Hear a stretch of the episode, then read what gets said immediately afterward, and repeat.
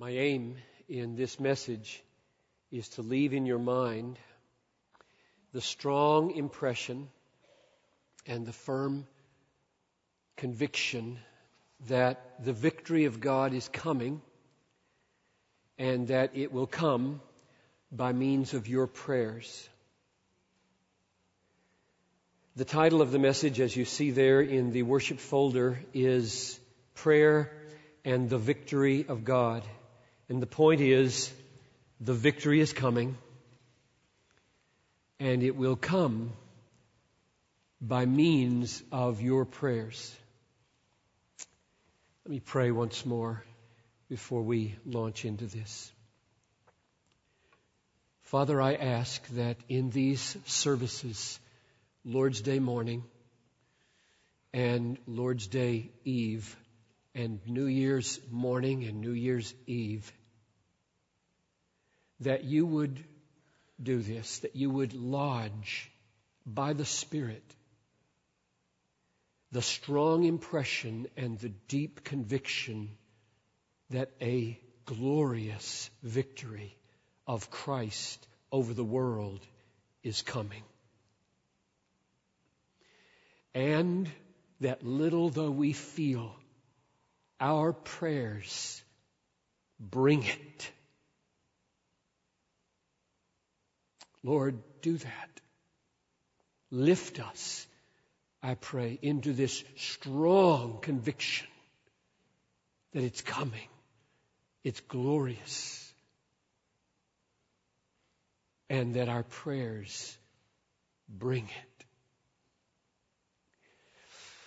I ask this in Jesus' name. Amen. Let me clarify for you what I mean by the victory of God by reading several passages of Scripture. Matthew 24, 29.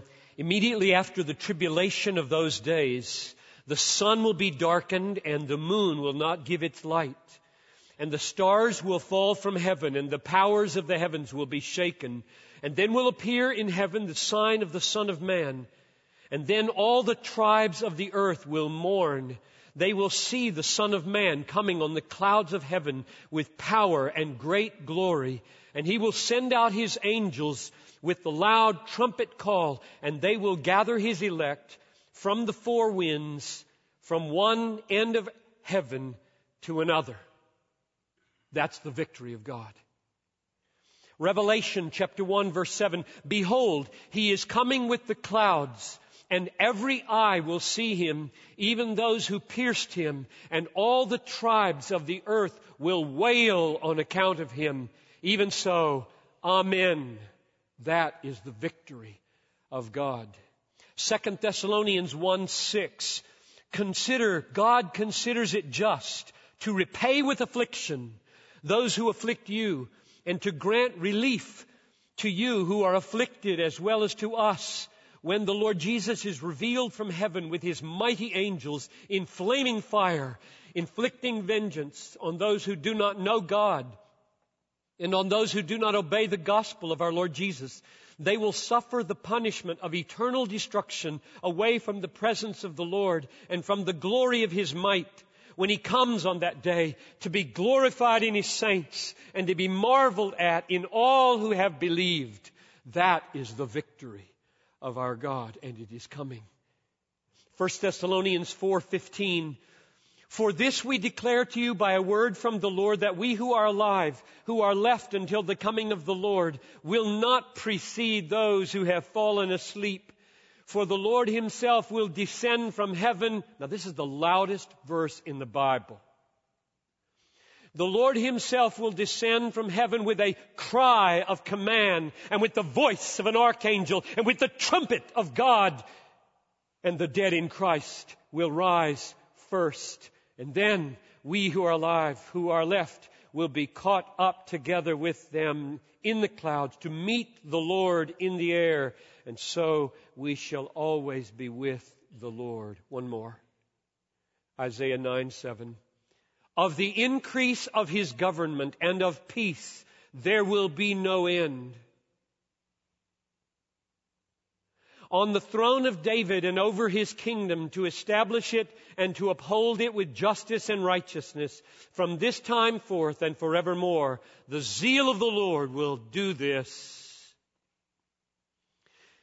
The victory of God is the coming of the Son of God, King of kings, Lord of lords, to punish all who have rejected his grace, to banish all ungodliness and unbelief out of the world into hell, to gather the elect from all the nations, establish justice, righteousness, peace, joy on the earth, and to be worshiped with white hot affection forever and ever and ever. That is the victory of God, and it is coming. Paul calls it our blessed hope in Titus 2:13, the appearing of the glory of our great God and Savior. This is going to happen, and it could happen in your lifetime. Catch your breath. And yet, it is vastly greater than your life or my life. Now, God cares about little things. He really does. Cares about your marriage, where you are there. Cares about the earache of your little one year old. Cares about those things. But oh, how much greater is our God than those things and His care of those things. His victory is greater than your little life and my little life. And my aim and my prayer is that this message this will produce this year in you a feeling that you are captured by a cause and a vision a thousand times greater than your life.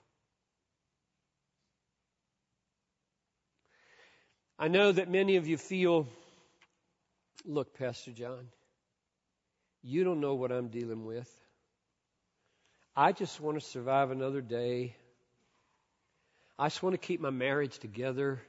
I don't think big thoughts.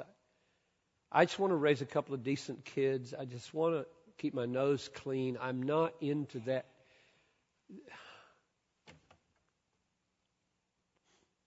Now, listen. Me too. I'm not opposed to that. Good marriages, keeping your nose clean, raising a few decent kids. Amen.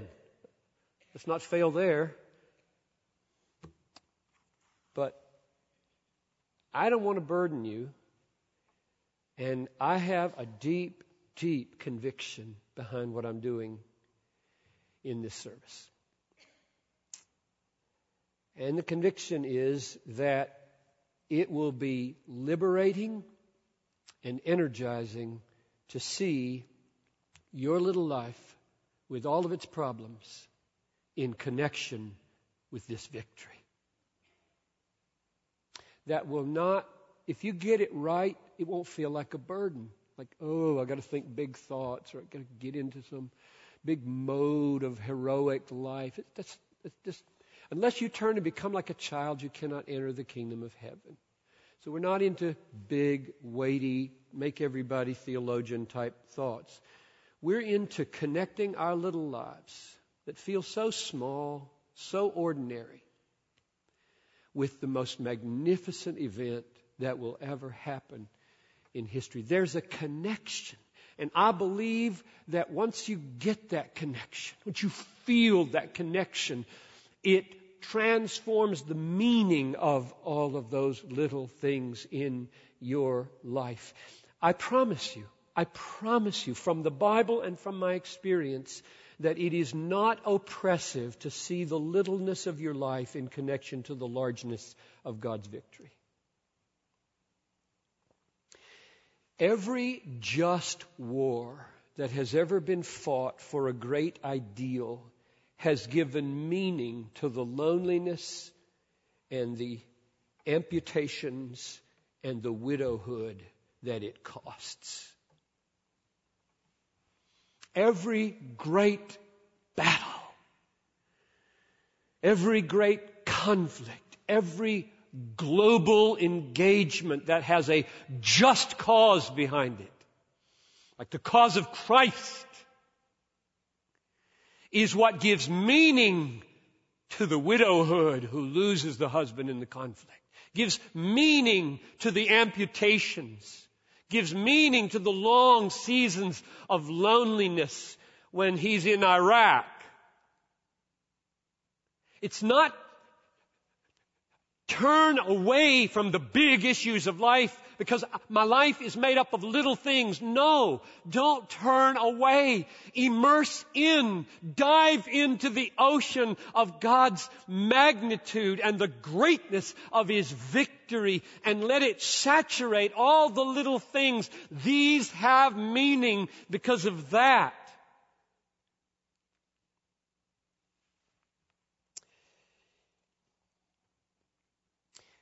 Let me show you now what I mean by the connection.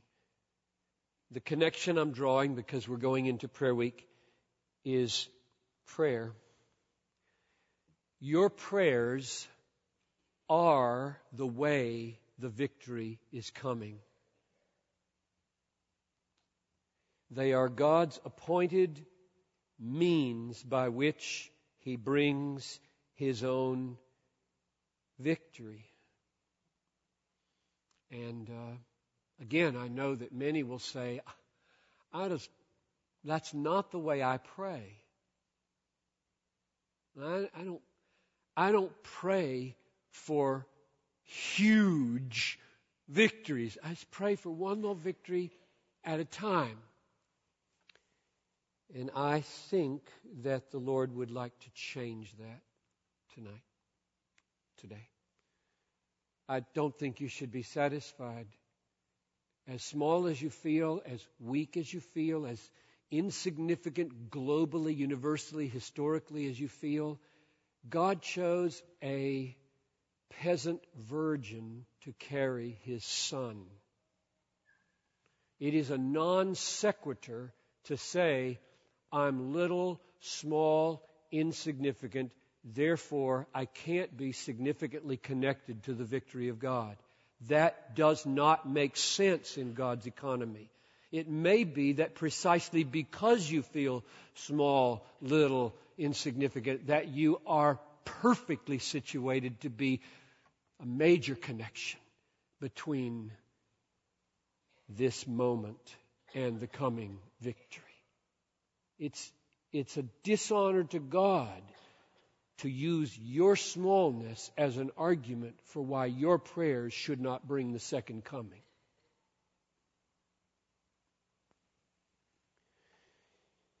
So let me show you this connection.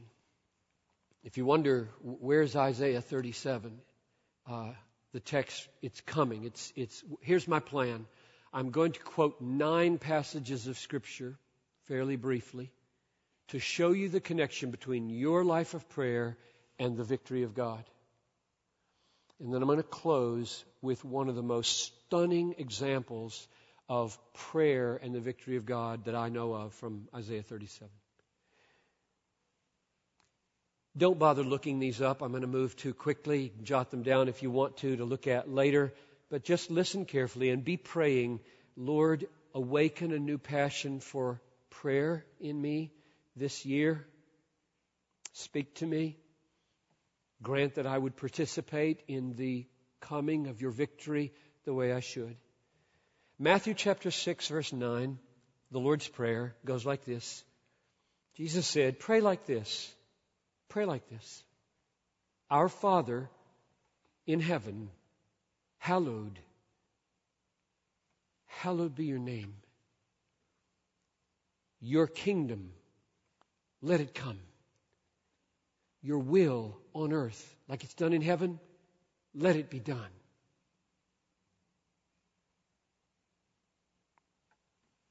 That's amazing. It's coming. The kingdom is going to come. The victory will come. The name of God will be hallowed. It will cover the earth like the waters cover the sea. The hallowing of God's name the will of God will be done perfectly on the earth someday, just like the angels do it in heaven today. But guess what? It's coming by prayer. Pray this, my people. Pray this. Pray it down, my people. Say, come, kingdom. Say, come, universal hallowing of the name of God. Say, come, will of God being done on earth as it's done in heaven. Come, come, pray this. That's amazing. Don't say you do not make a difference in this. If you have ever prayed the Lord's Prayer with understanding and faith, He will come because you ask Him to.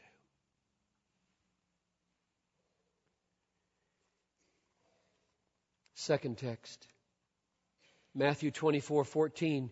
This gospel of the kingdom will be proclaimed throughout the whole world as a testimony to all the nations, and then the end will come. In other words, the good news of King Jesus and his salvation is to spread throughout all the nations as a prelude to the victory.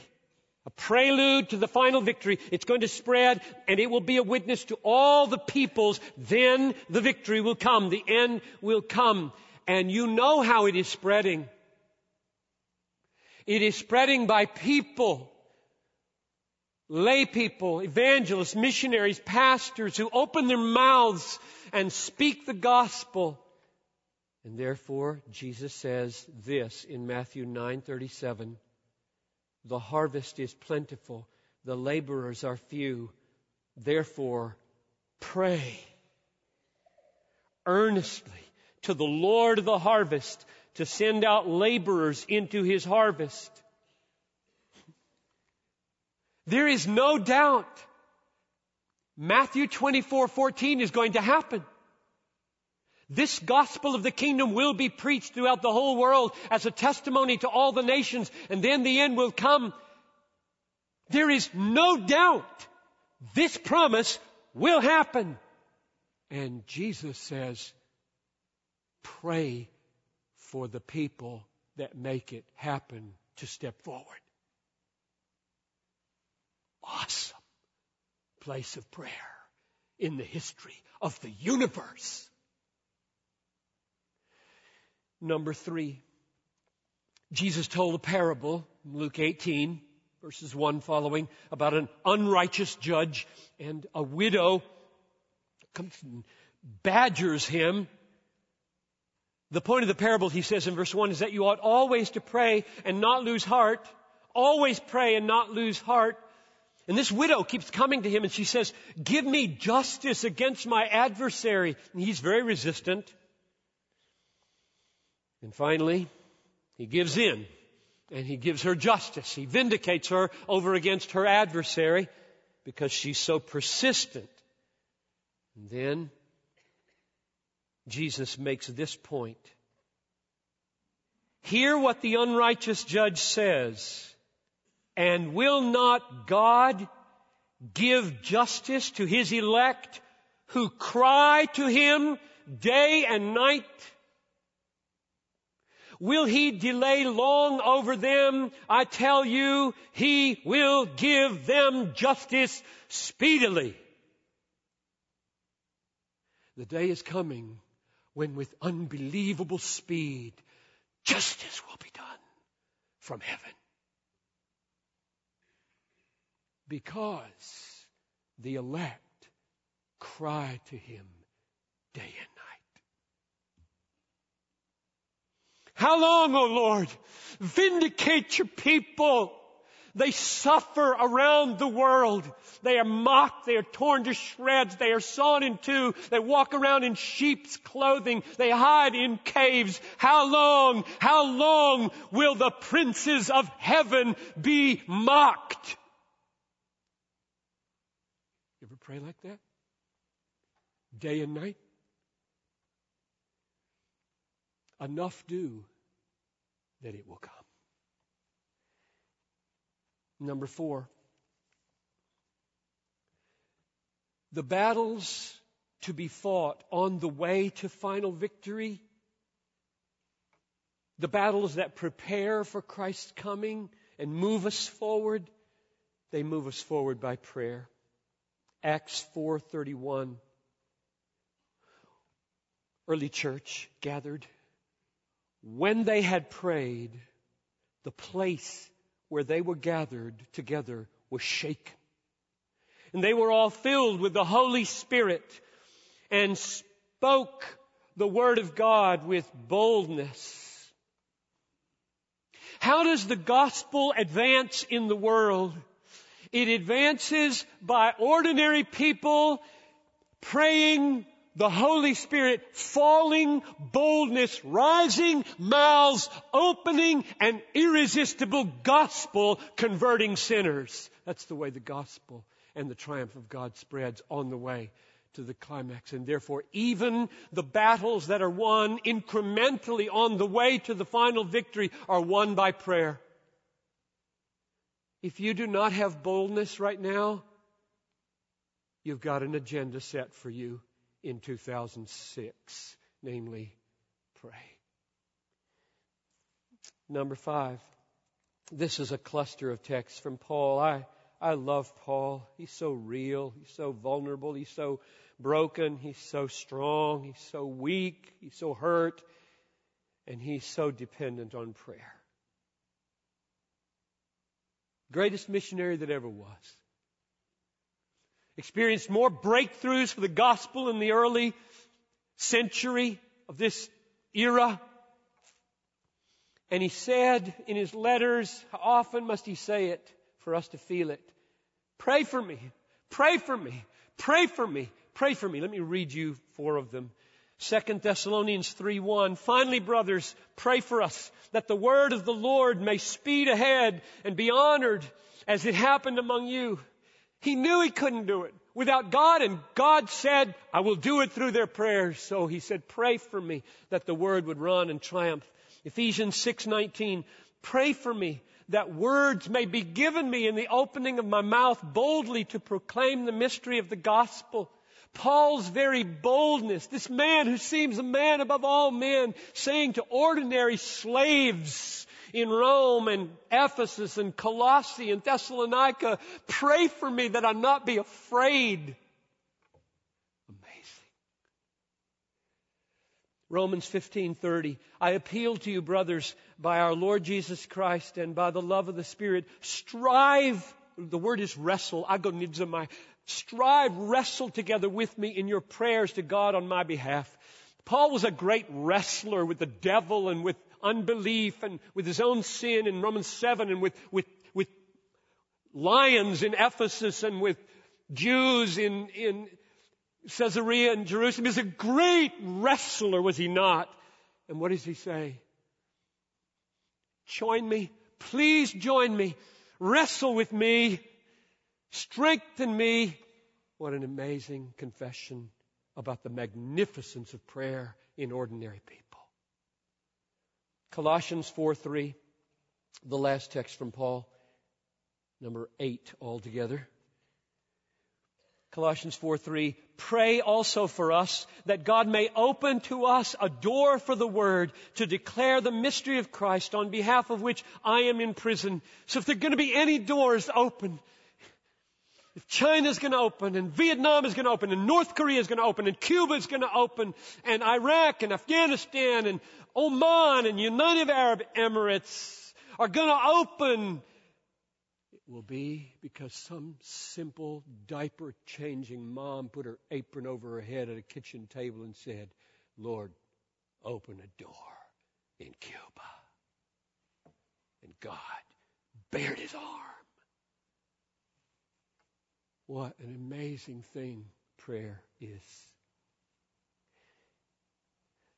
Final text on this to illustrate the connection between prayer and the victory of God is Revelation 8, 4 and 5. This is amazing. I love this image. Try to get it. An angel, another angel came and stood at the altar. So now picture God. No, you can't picture God, but here it is an altar and God and a throne. Another angel came and stood at the altar with a golden censer. And he was given much incense to offer with the prayers of all the saints. Get this. Millions of saints.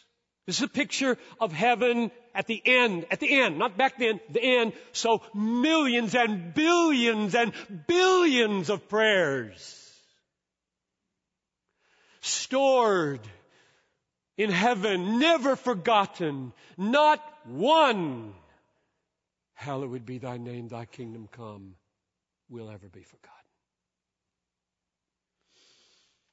With all the prayers of all the saints on the golden altar before the throne and the smoke of the incense of the prayers, the incense of the prayers of the saints rose before God from the hand of the angel. Now we usually stop there and we think, oh yeah, I've heard that the prayers of the saints are like incense and they smell really good to God and that's true and that's magnificent. You want to make God happy? Pray. You want to create a good smell in the kitchen of heaven? Pray. This text isn't going there. It's going to victory.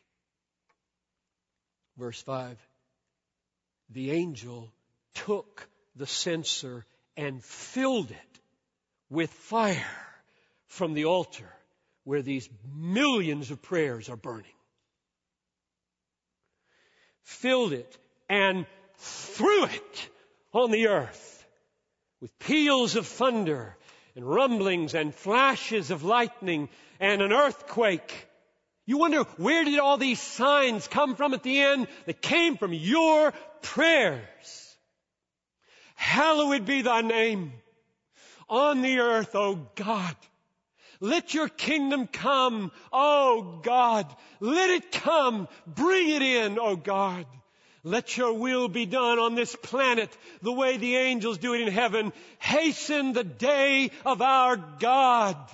That's what gets thrown on the earth in fire. The victory of God is coming, and it's coming by the prayers of God's people. Now, the illustration in closing from Isaiah 7 37. And you can go there with me this time if you want.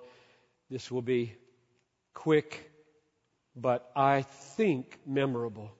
At least when I saw it in about 1989 or so, I've never forgotten it. The sheer number has stayed with me, lodged in my brain, and maybe it will make an anchor for this message so that one fact will remain in your mind and then the fact just might yield help in bringing your prayers to this place. Isaiah 37, let me give you the situation, then I'll read a few verses with you.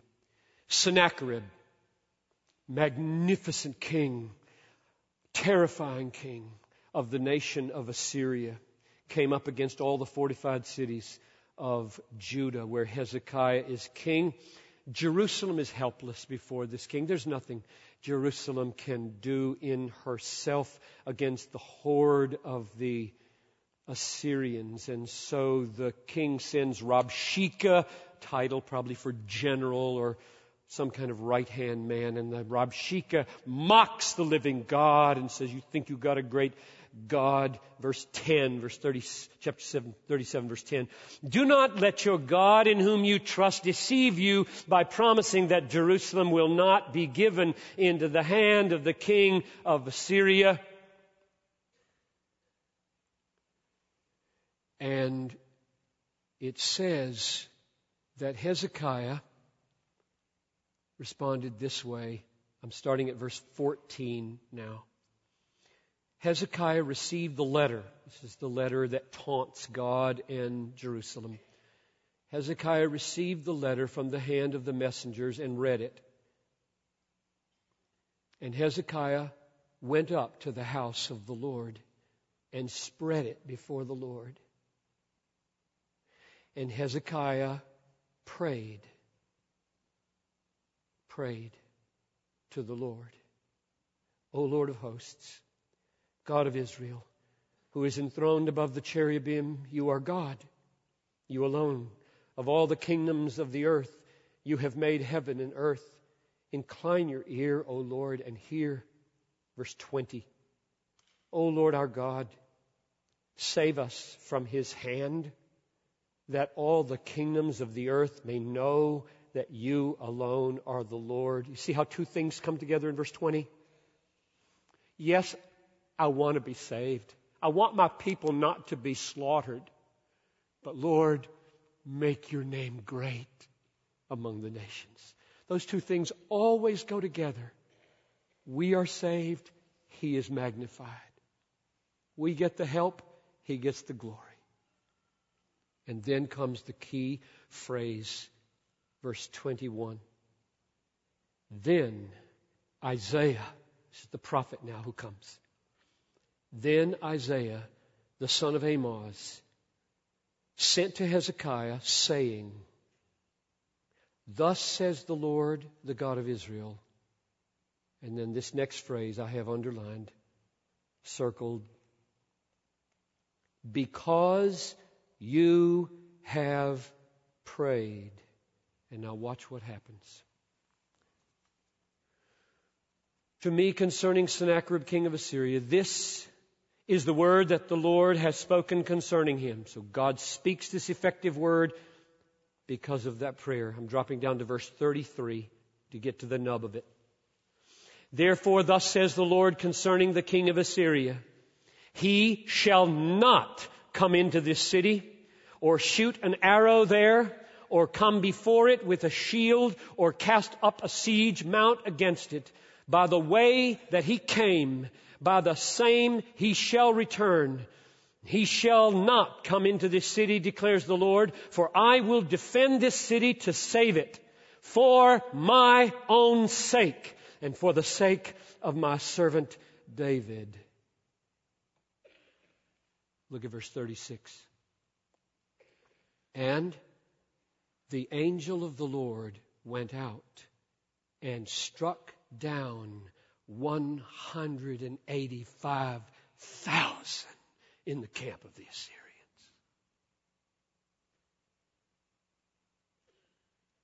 That's pretty effective praying. It's breathtaking praying. Hezekiah is not a perfect man. He's not even going to end well. This time, he did the right thing. He went into the house of God desperate. And he lifted up his voice and said, You're God, we're helpless. Make a name for yourself in saving us. And God killed 185,000 people. Killed them. If that doesn't stick in your memory, it did in mine. One prayer, and God kills 185,000 people. That's an amazing victory through prayer. Let me close. The enemies of the church today, of Jesus Christ, are not political, national, or ethnic. We wrestle not against flesh and blood but against principalities, against powers, against the world rulers of this present darkness, against spiritual hosts of wickedness in the heavenly places. We are not at war as Christians against Iraq. We're not at war against any ethnic, political, national entity. Christians do not kill their enemies as Christians. We die. We suffer in order to make known that the battle belongs to the Lord and it is won by the opening of our mouth with truth and the stretching forth of our hands in love and justice. And that's the way the gospel spreads. That's the way the victory will come. The great battle today is fought not with swords, but with the gospel of the crucified and risen Christ. It is fought for the souls of men. It is fought in the power of the Holy Spirit. It is fought with words of truth and deeds of love. And all that backed by prayer, and the victory will come. It will come. It will come by prayer. Therefore, in the new year, pray for the victory of God. The first Tuesday fast is to pray and fast for the second coming. I invite you to come.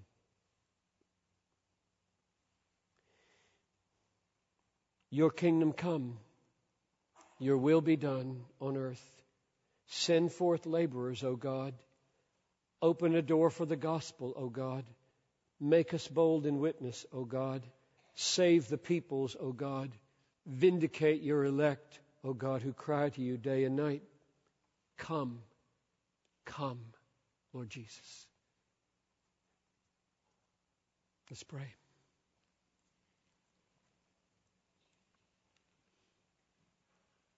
So I pray, Father, now again, that the strong impression and the firm conviction will be lodged in the minds of your people that the victory is coming and that it comes by prayer. And once that is lodged, O oh God, and we see this vivid illustration of Hezekiah's cry and your dramatic intervention, let no ordinary person say, My prayers don't count. Rather, may the simplest among us pray the most daring prayers. Come, Lord Jesus. Wrap it up. Hasten the day of your appearing. In Christ, I ask it. Amen.